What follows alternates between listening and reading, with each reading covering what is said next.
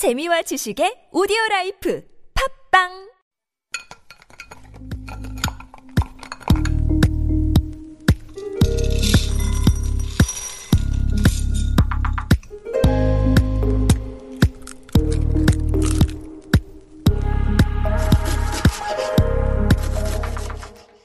Hello, hello. My name is Matthew Chung. Welcome back to Super Radio. This is Korean Delicacy on TBS EFM 101.3.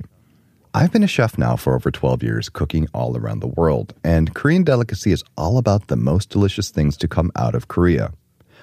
So during my time in the West, growing up there, going to college there, I never understood the hate that tubu gets. Tubu or tofu gets a bad rap for being bland. But here's the thing. Once you move away from the bad commercial types or boring preparations, tubu can be a real eye opener. So today, let's dive into the world of tubu and even teach you how to make some on your own. All right, so what is tubu? So the first recorded history of this bean curd, soybean curd, was in the Han Dynasty in China about 2,000 years ago, around 150 BC ish. It was introduced to Korea in the late Goryeo period. It was said to have been discovered by accident when ground soybeans were boiled with seawater. So, like I said, it's a soybean curd, and it's more appealing if you look at it as a type of cheese, which is a milk curd. In fact, they're very, very similar in the way you make it. And again, we'll teach you how to make some at the end of the episode, so stick around. And it becomes more appealing once you start looking at it as a mild form of cheese rather than a meat. Think of it almost like Indian paneer. It's mild flavor, tender, takes on the flavor of whatever you cook it in. So let's dive into all the different forms of tubu and byproducts that you find here in Korea. So you have the different types of tubu. You have mo tubu. So mo refers to the kind of block of tubu, and that's actually how you count it as well. So it's a hanmo, tumo, semo. That's how you count tubu. In fact, uh, if you if you're studying Korean right now, you'll find that there's not one system of counting things. Instead, a lot of times you'll have different words for counting different units of things. And in tubu's case, it's mo.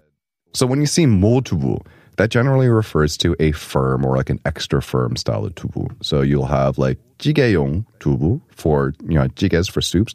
You'll have puchimyong, which is uh, used for just kind of slicing and then pan frying on its own. Maybe steaming it to be served uh, just kind of warm and, and on its own. This is the most basic type of tubu that you think of when you see tubu. And then you have sundubu, which I think might be the most popular style of tubu for uh, for foreigners and for visitors to Korea. It's silken tubu, and it's very, very soft. It's almost like a custard. Most commonly eaten in sundubu jjigae. And this one is a little bit different. Instead of finding it in kind of like a little tray plastic package with a, with a liquid in it, it's actually most often found in a tube, and you kind of squeeze it out. And you might wonder why it's uh, why it's sold in a slightly different way. You'll see actually when we make tubu, it's actually made a little bit differently. You also have yandubu, which is also another very soft style of tubu. And this is a type of tubu that's most often not cooked, but rather eaten on its own.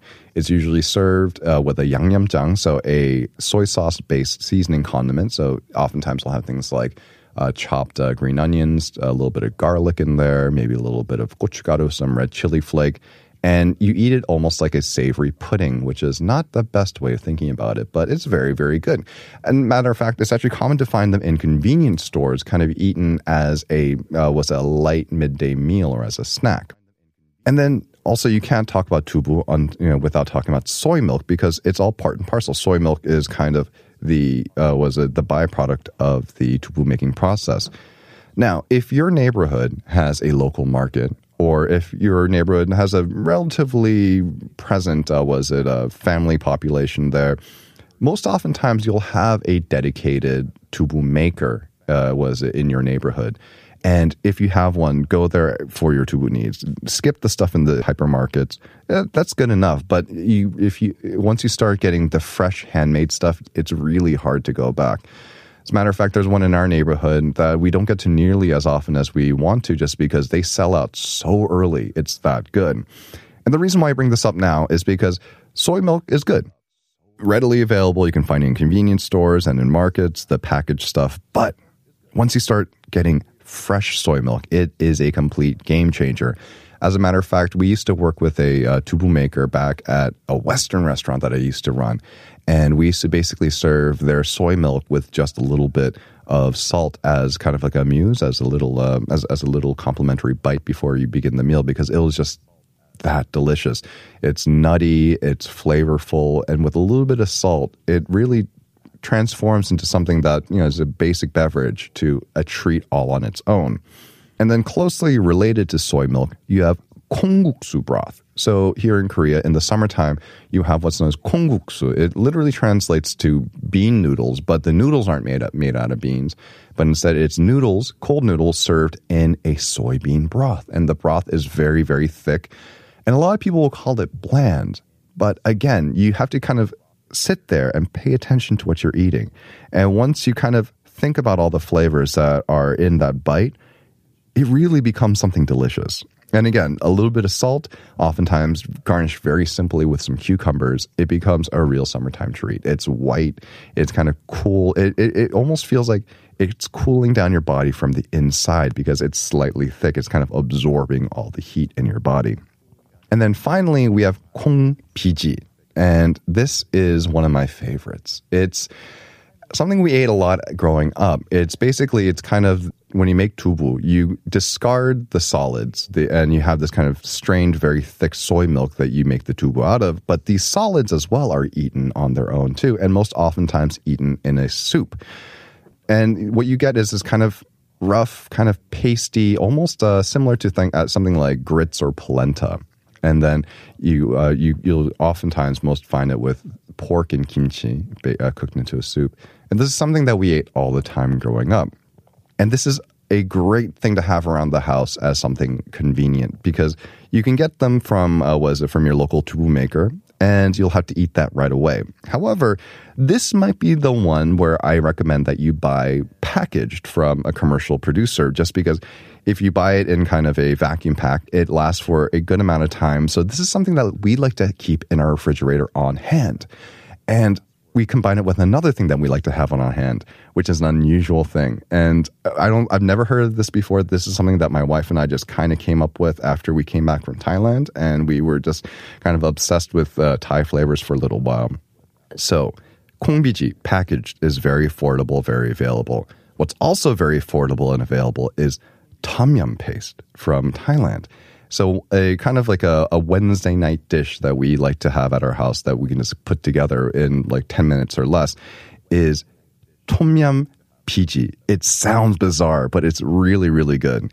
Try it, believe me. And it's just something, again, great to just have in your arsenal for a quick dinner when you really just don't want to clean more than one pot. Now, let's talk about some of the dishes that you can make from tubu. So most commonly you'll find it as a component of other dishes. So it's just kind of a thing that you can throw into a dish like any other meat. Uh, any, some sort of stir fry. So like turuchiki is a kind of a stir fried uh, pork dish.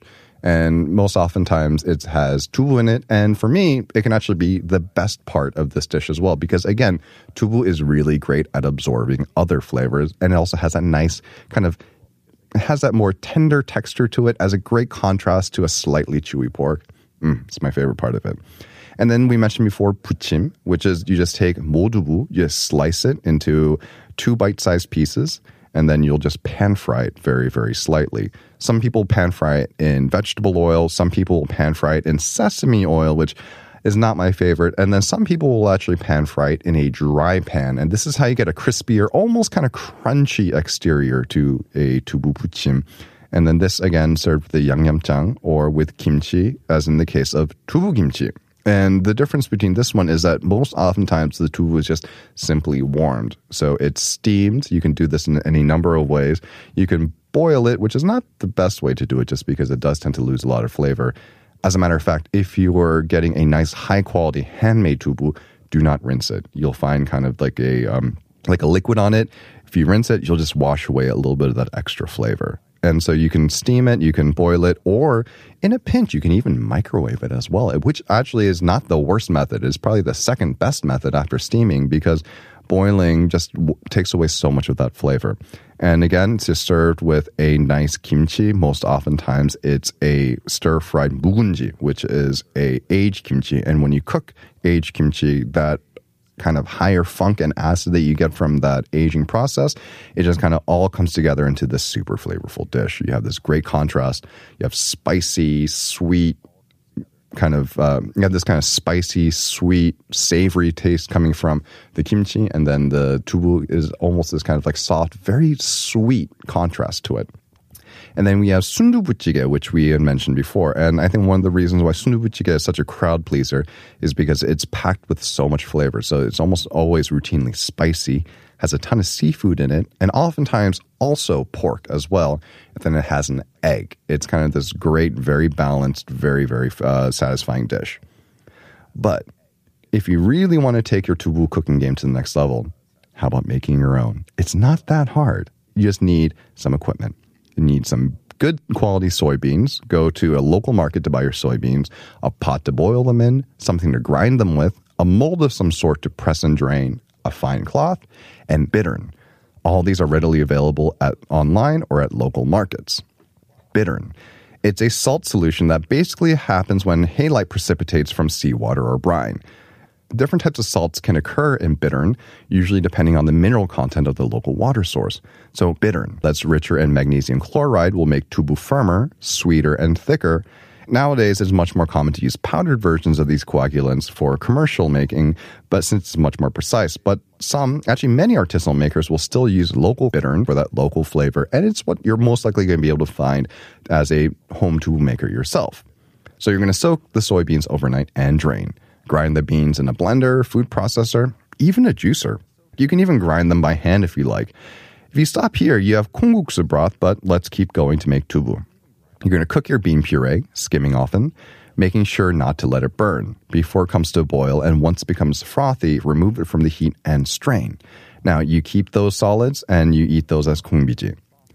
Take your liquids and simmer again for about five minutes and add your coagulant, your bittern, gently agitating every five minutes or so. You should have these light curds forming.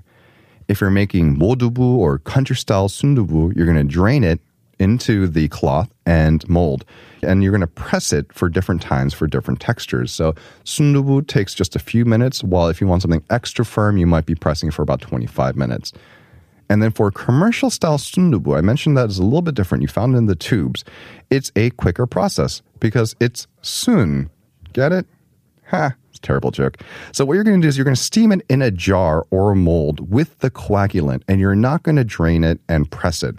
But instead, you're going to basically form a pudding or a custard essentially. If you've ever made creme brulee, this is going to be a very similar process. And so you're going to steam it with the coagulant in that mold and what you're going to get is a very very soft tubu.